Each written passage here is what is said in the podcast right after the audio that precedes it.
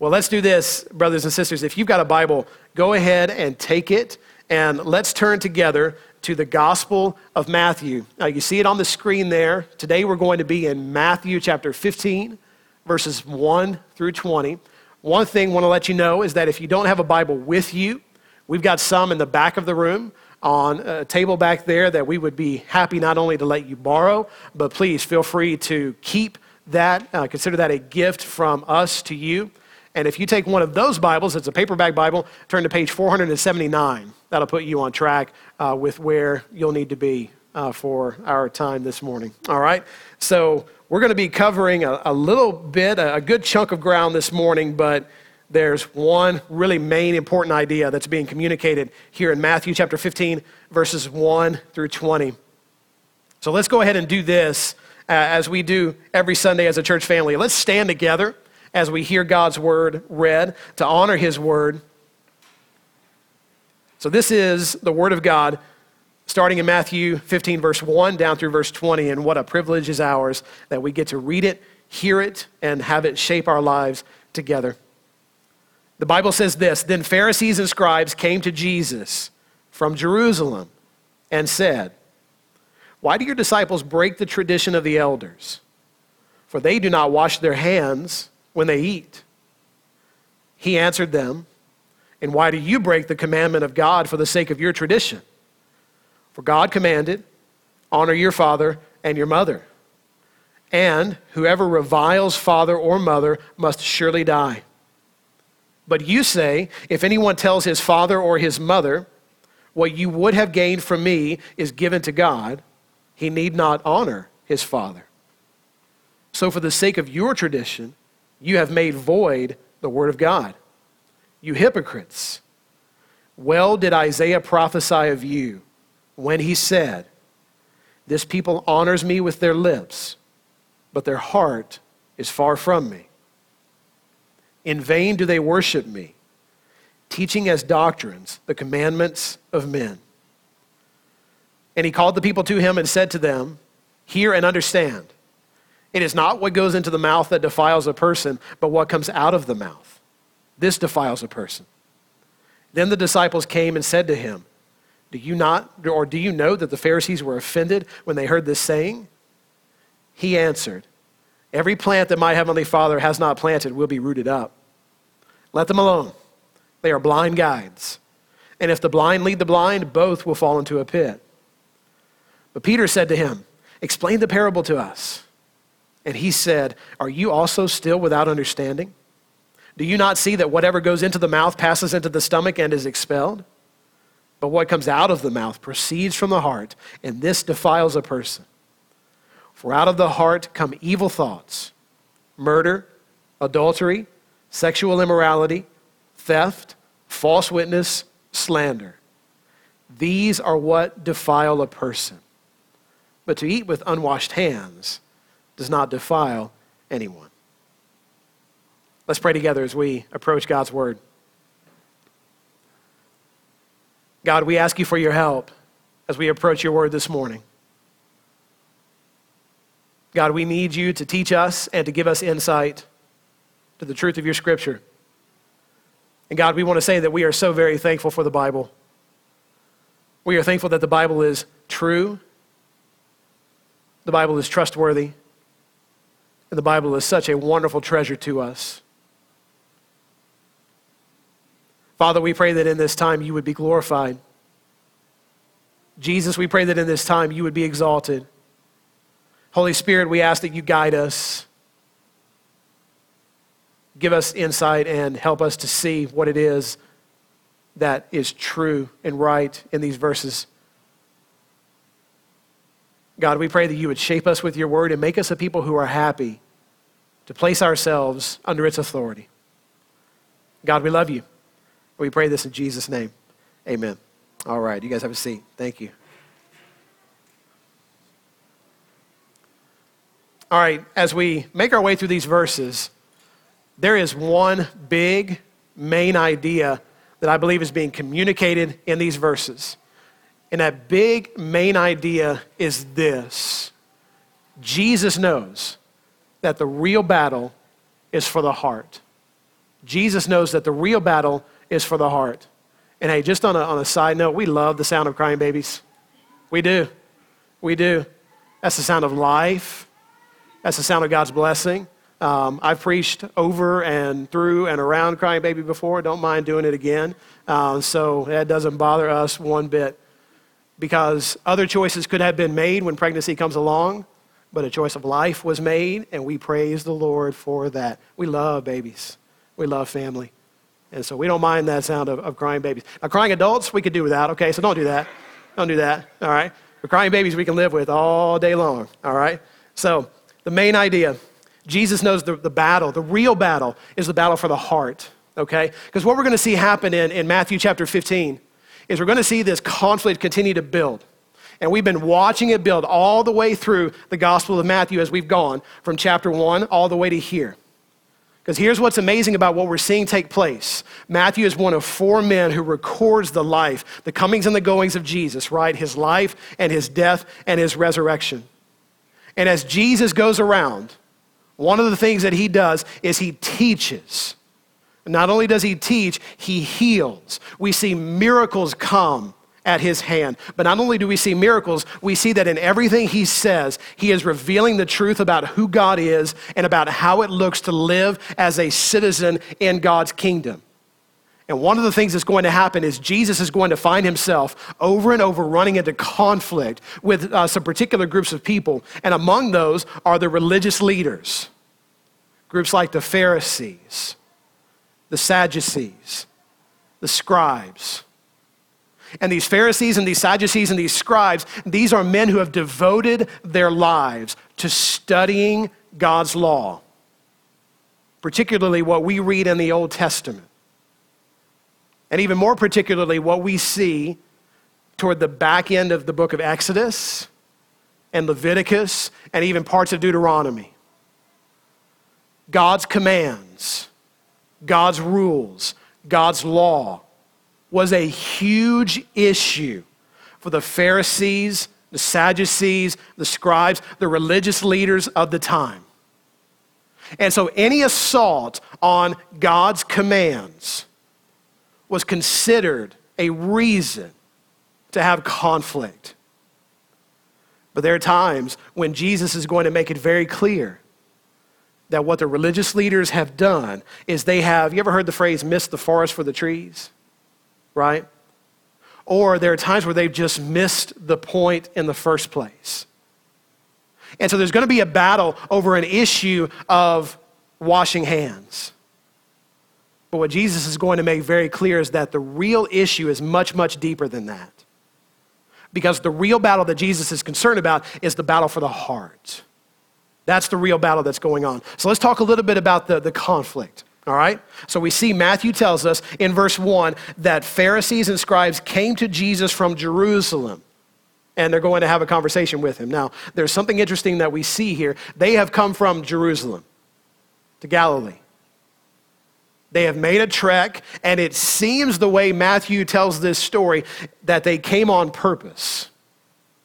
And when these religious leaders would make their way into Galilee, it would be known oh, the guys from Jerusalem have come. The guys from the capital city have come. The experts have come. And they've got one goal in mind. They want to confront Jesus about something they have noticed his disciples doing. And what they have noticed his disciples doing is bothering them. They've got to deal with this. So the issue at hand is the fact that Jesus' disciples do not wash their hands before they eat. Now, for many of us, our parents probably told us as we're growing up, hey, before you eat, you need to make sure and, and wash your hands, right? In fact, that's, that's a constant refrain in our house. Any of you got boys in your home? That's something you got to keep constantly revisiting in your house. Wash those hands, wash those hands, wash those hands. We grab hands before we, we, before we eat and we pray, and I can tell as soon as I grab that hand whether or not that, that, that very simple task has been taken care of, right? But for the religious leaders, it was much more than a being clean kind of thing. There was something bigger for them going on. The, the bigger thing is that they're going to use this to accuse Jesus' disciples of breaking what they call the tradition of the elders. Look at what they say in verse 2. It says, They ask him, Why do your disciples break the tradition of the elders? For they do not wash their hands when they eat. All right? So the conflict is that they look at what's happening with the disciples not washing their hands before they eat, and they say, Hey, you are breaking the tradition of the elders. Now, we want to make sure we do for a couple of minutes here is take some time and talk about what is this tradition of the elders. Why is this so very important? All right? Because the issue, the conflict is the fact that they break the tradition of the elders. They are breaking it. What, what these guys are accusing Jesus' disciples of doing, and really, kind of by virtue of connection, accusing Jesus of as well, is breaking the tradition of the elders. They are sidestepping it, they are going around it, they are completely ignoring the history that has come before them right? And so, what is it that they're breaking? They are breaking the tradition of the elders. Now, what is that? Well, in order to understand what the tradition of the elders is, we need to make sure that we understand something very, very important. If we don't understand this, we really won't understand the nature and the foundation of the conflict that we see here between Jesus and these religious leaders. So, what we need to understand is that the Jewish people believed that the law, God's commands for worship and living that are found in Exodus, Leviticus, and Deuteronomy, the law. The Jewish people believed that this was God's greatest gift given to humanity. The law was God's greatest gift given to humanity. And so the Jewish people devoted themselves to the study of the law. They devoted themselves to learning the law and to applying the law. And so when we talk about the tradition of the elders, we want to make sure that we keep this in mind the way they viewed and understood the law. Okay, you guys with me so far on that? Amen? All right. So the law was huge and important. Now, the tradition of the elders was one of their ways of understanding and applying God's law. Why? Because they wanted to understand how it was properly uh, interpreted, if you will, and applied. Now, here's the thing there were places in the law where there could be some confusion and even some differences in interpretation, right? So, as you read the commands at the end of Exodus through the book of Leviticus and parts of Deuteronomy, there could be some confusion, some misunderstanding, and even some differences in how we understand and apply those. And so, one of the things that, that came about because of that is there was a tradition that came about because people had gone before them for years and years, decades and decades, centuries and centuries, and they had studied God's commands, they had studied God's laws. And as they did, this tradition kind of formed around the laws so that if there was ever a question about how we interpret something or how we understand something, one of the places they could go is they could say, hey, there's been a lot of insightful and wise people who have come before us and they studied these things. So let's go back to the tradition of the elders. You guys with me so far on this? So the tradition of the elders was very, very important. Now, the tradition of the elders had been handed down for years. It was built on many years of interpreting the law. So long before Jesus came to earth, the tradition of the elders was in place, and there were many who had devoted themselves to this. And what they learned was passed down so that others could understand. So long before Jesus comes on the scene, this tradition of the elders is in place. And if somebody's going to come along and do something different than what the tradition of the elders says to do, well, he better have good reason to do it. Because if he doesn't, he's going to cause a conflict. And in fact, even if he does, he's going to cause a conflict. The tradition of the elders was held in high honor. The tradition was a really important thing, and it was considered in many ways a protection for the law. It was believed that if you followed the tradition of the elders, then you would not come anywhere near breaking God's commands.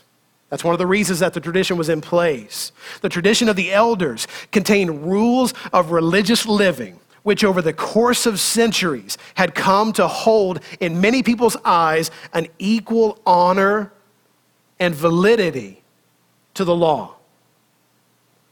How do we understand this command from Exodus? Well, the tradition of the elders helps us understand. How do we understand this statement from Leviticus? Well, the tradition of the elders helps us to understand. How do we understand this statement from Deuteronomy? The tradition of the elders helps us to understand.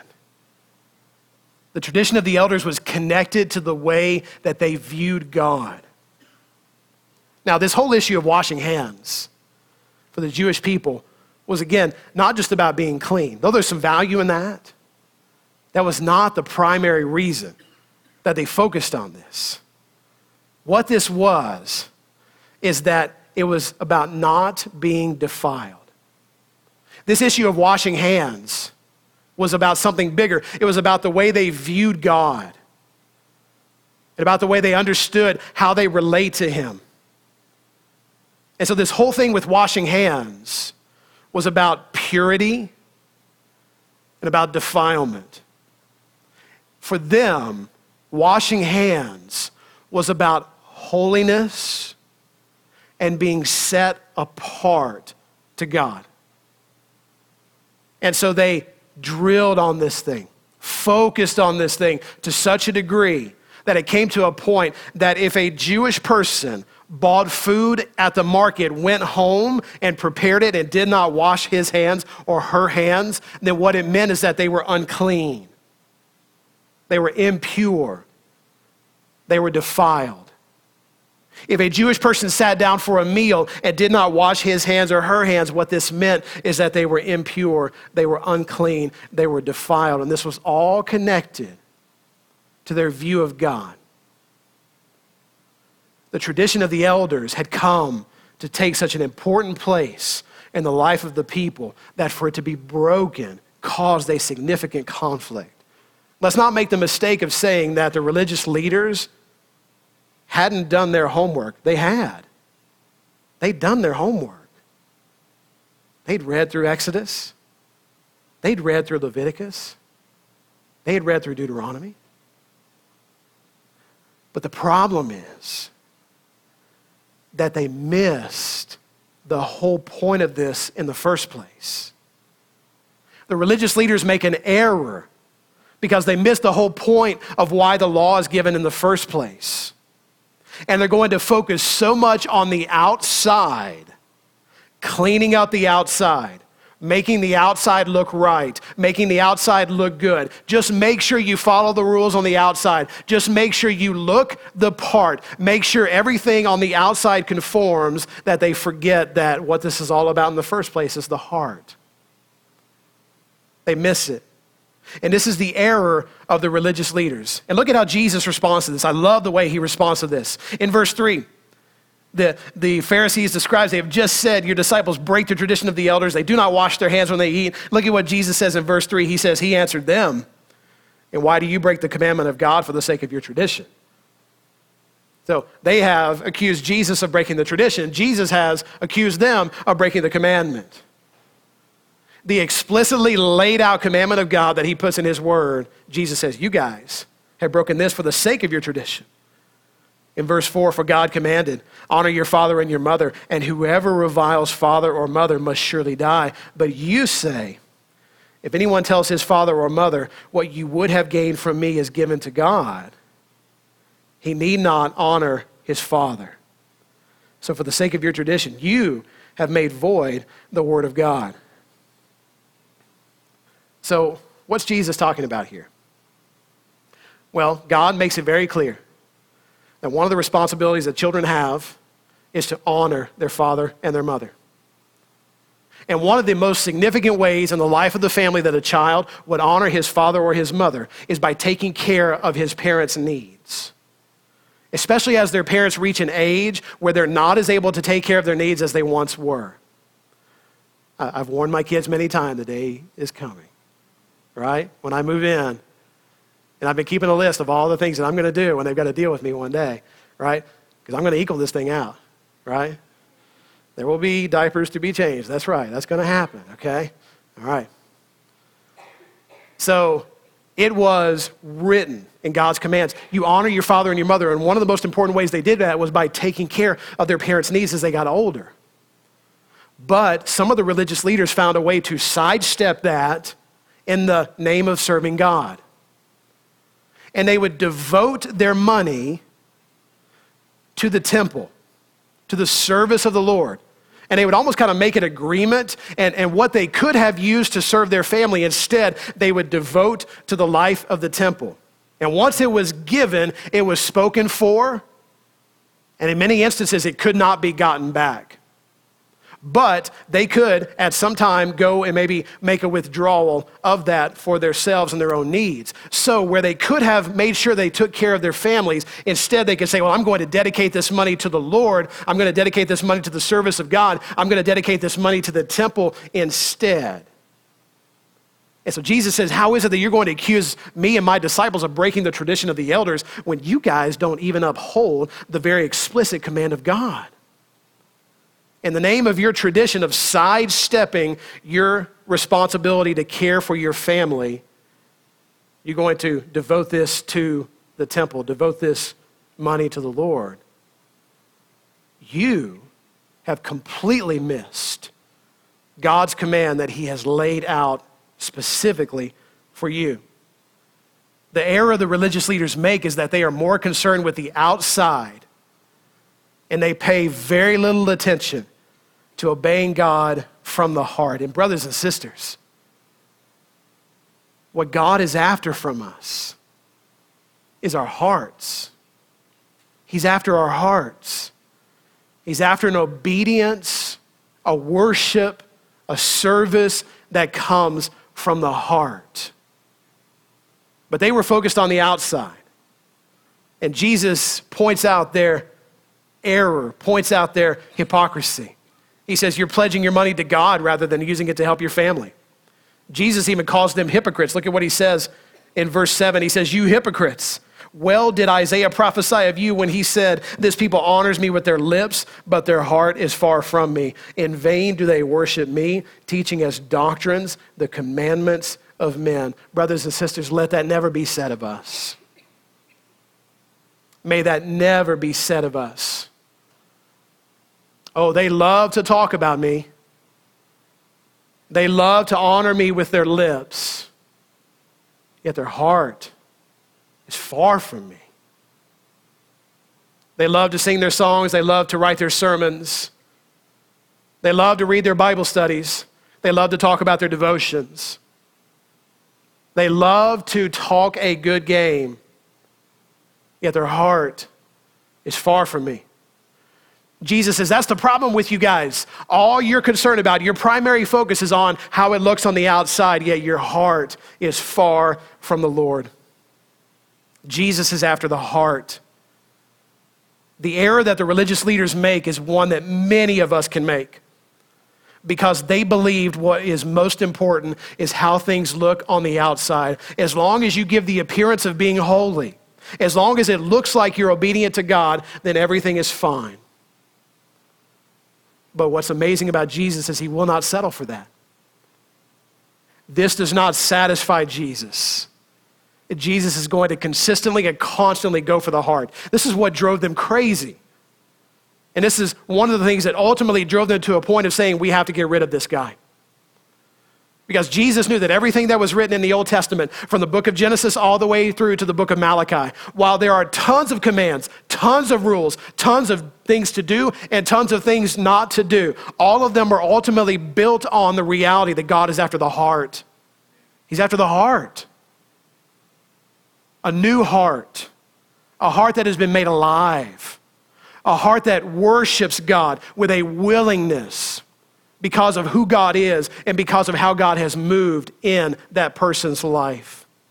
In verse 11, Jesus makes a strong statement. Starting in verse 10, he says, He called the people to him and he said to them, Hear and understand, it is not what goes into the mouth that defiles a person, but what comes out of the mouth. This defiles a person. This is going to enrage the religious leaders.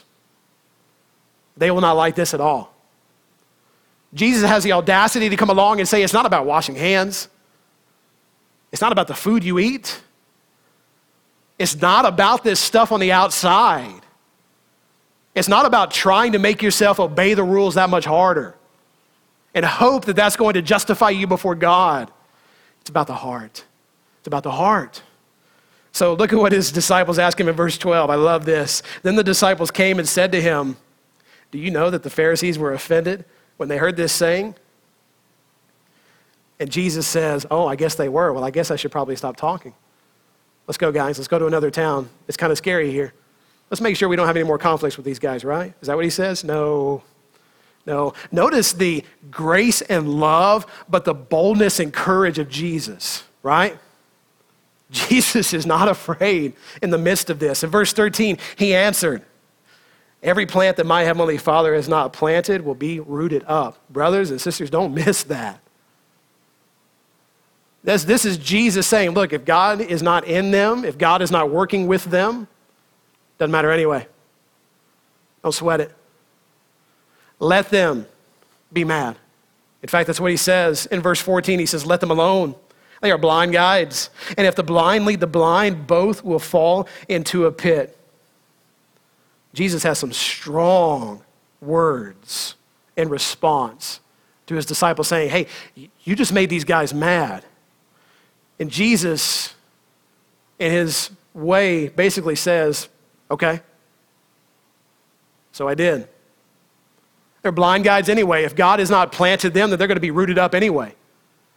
If God has not planted them, then, then ultimately they're not going to be a part of this thing that the Lord is doing. So they are blind guides, and if anybody fall, follows them, they're going to fall into a pit anyway. Jesus has come to reveal the truth. Jesus has come to reveal what God's kingdom is ultimately about. And one of the ways that Jesus does it is by constantly challenging these errors and these misunderstandings and these confusions that so many people have about what it means to follow God where they followed so much with the outside, Jesus says it's about the heart. The heart is the real battlefield. So look at what Peter says love, love, love Peter. Verse 15, but Peter said to him, Explain the parable to us. And Jesus said, Are you still without understanding? Verse 17, he says, Do you not see that whatever goes into the mouth passes into the stomach and is expelled? But what comes out of the mouth proceeds from the heart. And this defiles a person.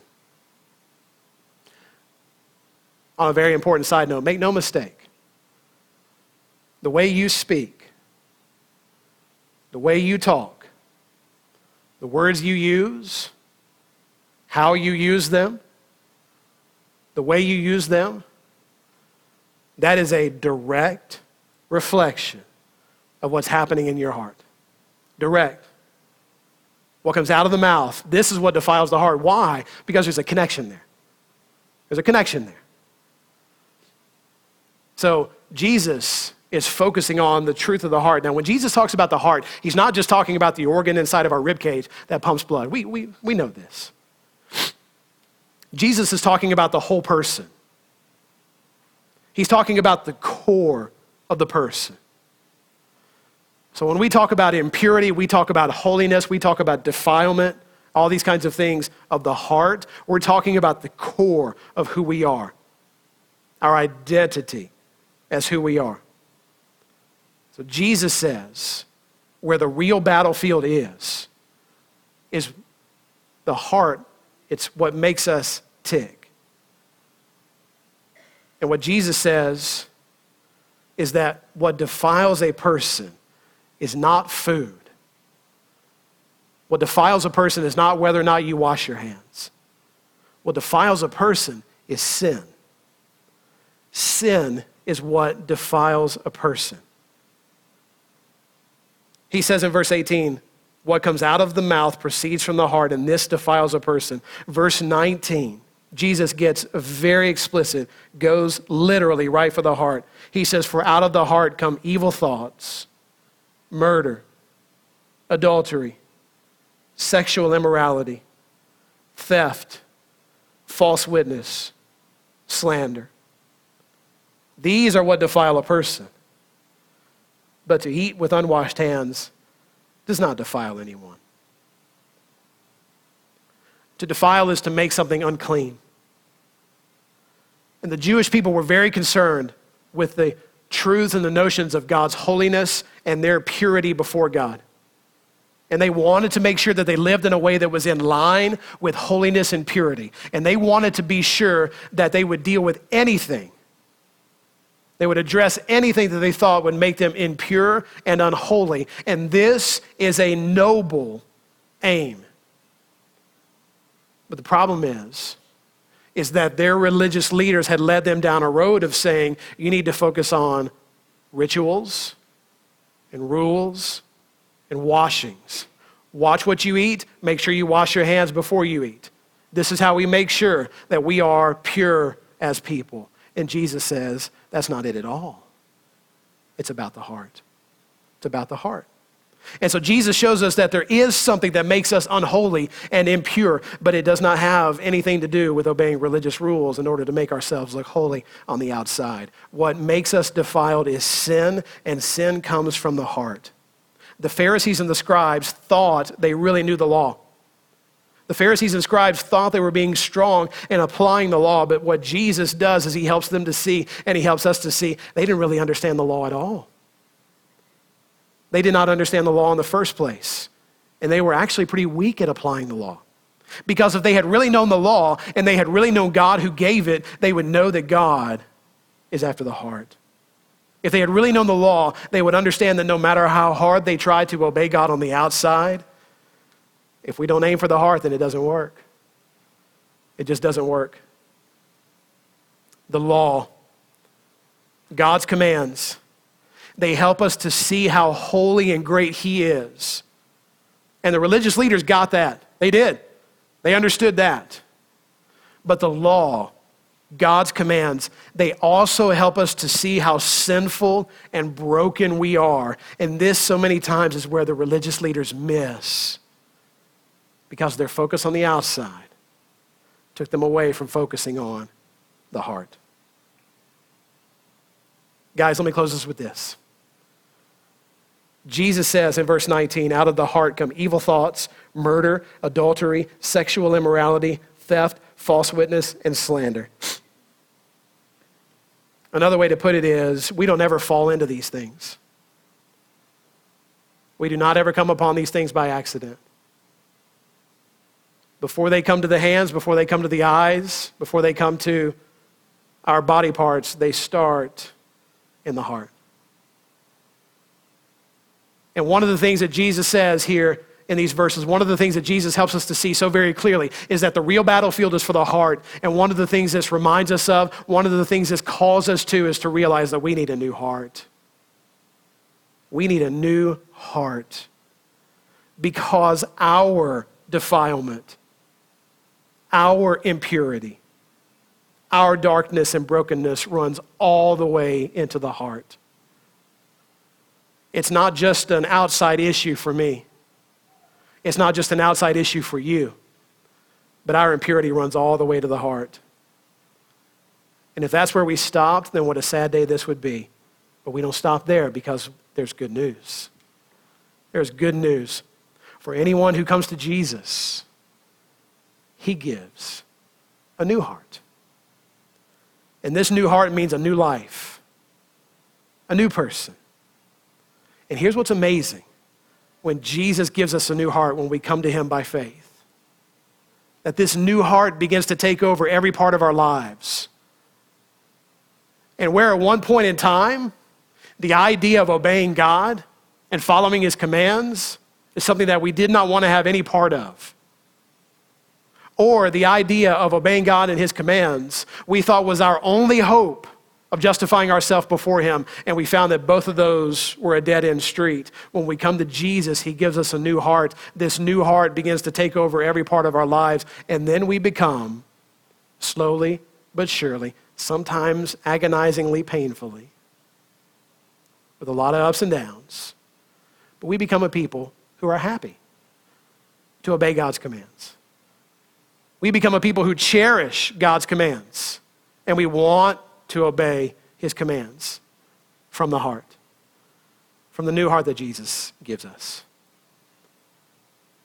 So if you are here this morning and you have been trying to do it on the outside, let me do everything I can to set you free and say it is never going to be enough. There is an impurity and a defilement in you that runs all the way to your heart. And you do not need to double down and try harder to obey God's commands. But what you need is you need a new heart. And only Jesus can give that to you. But here's the thing He loves to give people new hearts. And He's so good at it. So if you'll turn from your sin and you'll come to Jesus and say, You are the Savior, and you're my Savior, He'll save you from your sins and He'll give you a new heart. Now, if you are a follower of Jesus, let these words shape you. Let these words be a sharp reminder that while we do have a new heart in Christ, we are still filled with this indwelling sin. And there's so much darkness, so much impurity that continues to be rooted out. Let's let the Word of God shape us as we follow Him faithfully.